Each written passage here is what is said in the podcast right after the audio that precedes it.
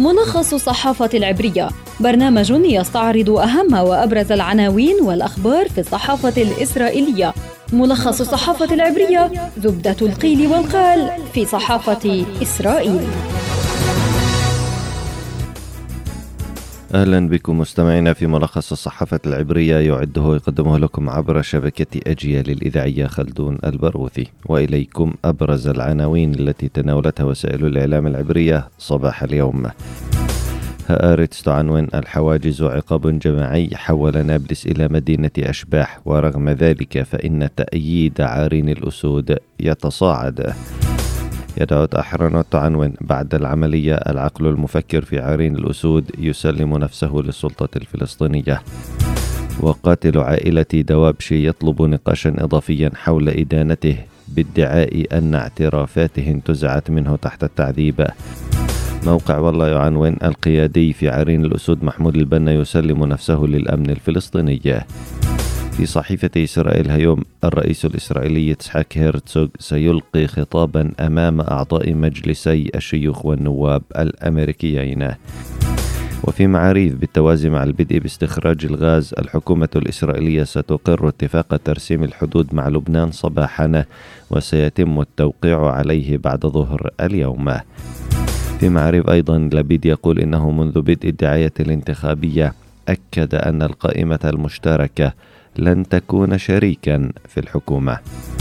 القناة الثانية عشرة تكتب قبل انتخابات الكنيست بستة أيام غضب في حزبي العمل وميرتس على يائير لبيد.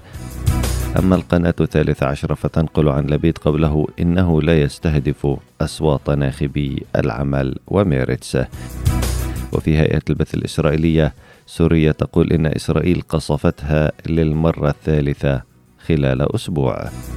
قالت صحيفة هآرتس إن الحصار الذي فرضته إسرائيل على مدينة نابلس حولها إلى مدينة أشباح. مع ذلك فإن دعم أهالي المدينة لمجموعة عرين الأسود يتصاعد واعتبر جاكي خوري في تقريره في هآرتس أن الحصار على نابلس ليس إلا عقابا جماعيا لكل سكان المدينة. والقرى المحيطة بها الذين منعوا من دخولها.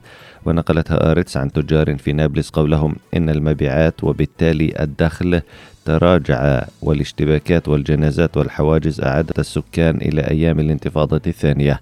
مع ذلك يقول السكان إن تأييد مجموعة عرين الأسود تجاوز تأييدهم للفصائل الفلسطينية ويقتبس جاكي خوري في هآرتس عن أحد سكان نابلس قوله إن بعض ممثلي السلطة الذين جاءوا إلى نابلس عبروا عن تقديرهم ودعمهم لعرين الأسود. في شأن متصل تلقفت وسائل الإعلام العبرية خبر تسليم قيادي في عرين الأسود نفسه للسلطة الفلسطينية وحاول الإعلام العبري الربط مباشرة بين العملية الأخيرة في نابلس واستشهاد خمسة مواطنين بينهم مقاتلون في عرين الأسود. وبين قرار محمود البنا تسليم نفسه وتجاهلت الصحافة العبرية ذكر الدوافع الحقيقية للبنا لتسليم نفسه كونه بات الابن الوحيد لأسرته بعد وفاة شقيقه الوحيد قبل فترة قصيرة. وفيما ادعت إسرائيل هيوم أن عرين الأسود في الطريق إلى الانهيار قالت معارف إن البنا أصيب في العملية الأخيرة في نابلس وأن عرين الأسود هم الذين سعوا لتسليمه للسلطة لحمايته من الاغتيال.